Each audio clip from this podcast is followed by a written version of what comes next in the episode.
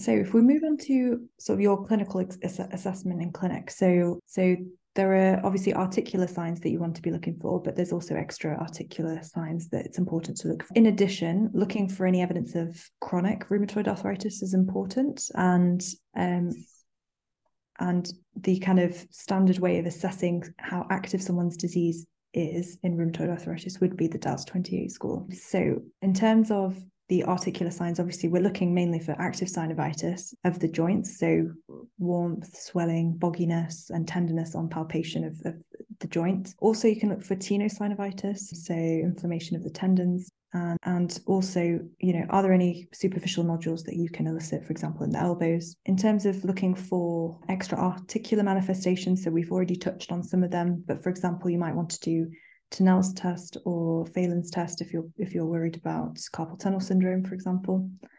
Um, it would be important definitely to do a general a general sort of medical examination. So in particular, listening to the lungs, examining the abdomen, making sure there's no hepatosplenomegaly. So remember, Felty syndrome can present with uh, neutropenia and splenomegaly. And I think it's really important at the end of your examination, especially if it's a new rheumatology patient, to always check a blood pressure and to do a urine dipstick, checking for any blood or protein. And that's because of so hypertension is a risk factor in, in rheumatoid arthritis, um, and cardiovascular disease is much higher in patients with rheumatoid, but also it, if someone's known hypertensive, it may impact on which treatments you might want to give them. So remember, leflunomide can cause hypertension, but also always the urine dip is really helpful in terms of just screening for connective tissue disease, especially in someone who's who's presenting to your rheumatology clinic again, I, I think you, you, nailed it. So just doing everything well. You, you know, arthritis is a systemic disease. It doesn't just affect the joints.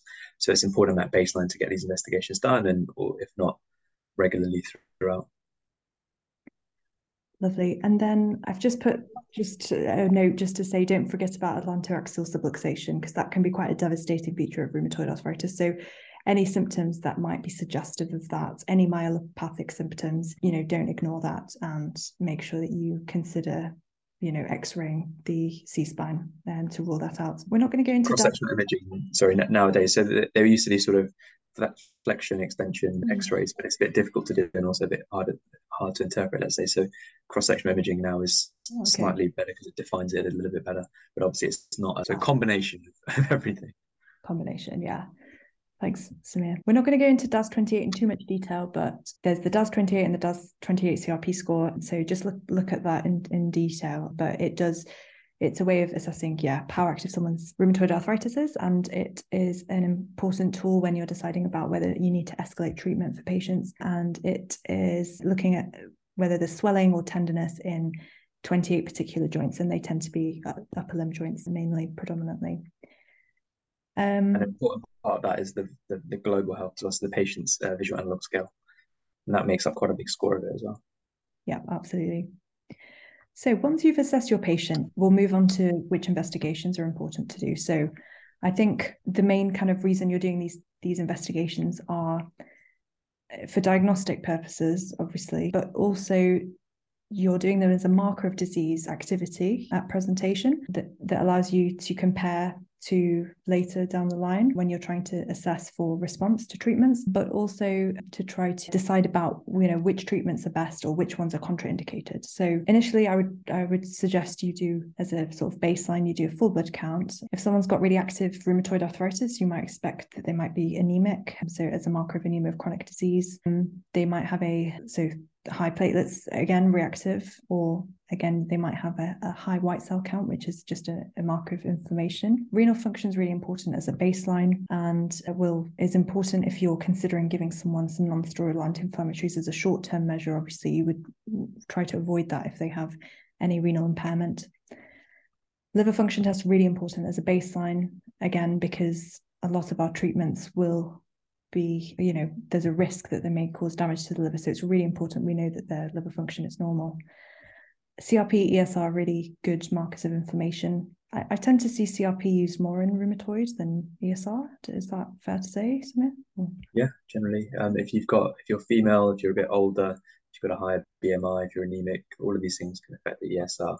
So mm-hmm. CRP is generally a better marker. The, the DAS 28 classically uses the ESR, unless you use the DAS 28 CRP. Mm. So you kind of you, you accept you accept both, and then you sort of monitor both as trends. Yeah, and then like we've discussed, autoantibody is really important. So rheumatoid factor, anti-CCP antibody, and then I would generally probably do an ANA on most patients who I think have got rheumatoid just as a screening if they're a new patient, because they may have overlap with a connective tissue disease. And then usually I think x-rays of the hands and the feet as like a baseline is a very reasonable thing to do. Always, yeah. Great. And if there's any concern that they've had these symptoms for a while, then you would look for erosions that might uh, imply that they've they definitely have got evidence of chronic rheumatoid arthritis that's caused, uh, you know, that's caused damage in the joints. And then if you're not sure if someone's got inflammation in their joints, you think maybe they've got some some synovitis, but you think it might be subclinical, then I think it's very reasonable to do an ultrasound scan of that of that joint or those joints. I think more and more people are trying to be able to do that sort of on the same day in clinic, but not everyone has the the ability or expertise to do that. So sometimes that can cause some diagnostic delay, but it's definitely I think in the future we'll be doing that in real time. And then MRI of the C spine, I guess, well, you've already looked, told us about cross sectional imaging. And then very rarely, I guess, an MRI might be useful of the joint, but I've not really come across that myself. Yeah. For more complex joints or, or whether where there's an area that's quite deep and difficult to ultrasound, so things like a knee, a hip, where it's mm. a bit more difficult to ultrasound, and you can look more at the, the actual architecture of the joint, where the, the ligaments and the tendons, the menisci. An MRI is quite useful. If you use GAD as well, you pre and post GAD, you can also look for synovitis, but it also gives you better measure of if there are other mechanical issues going on.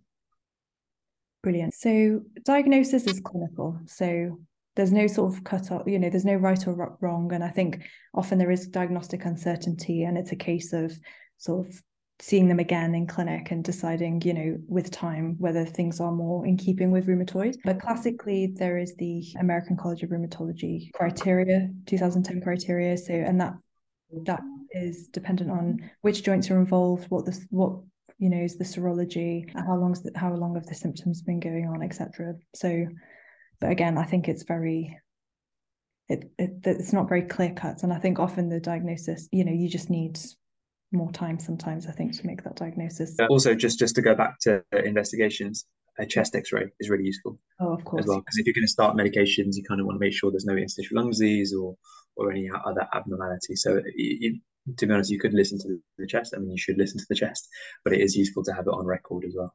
Absolutely.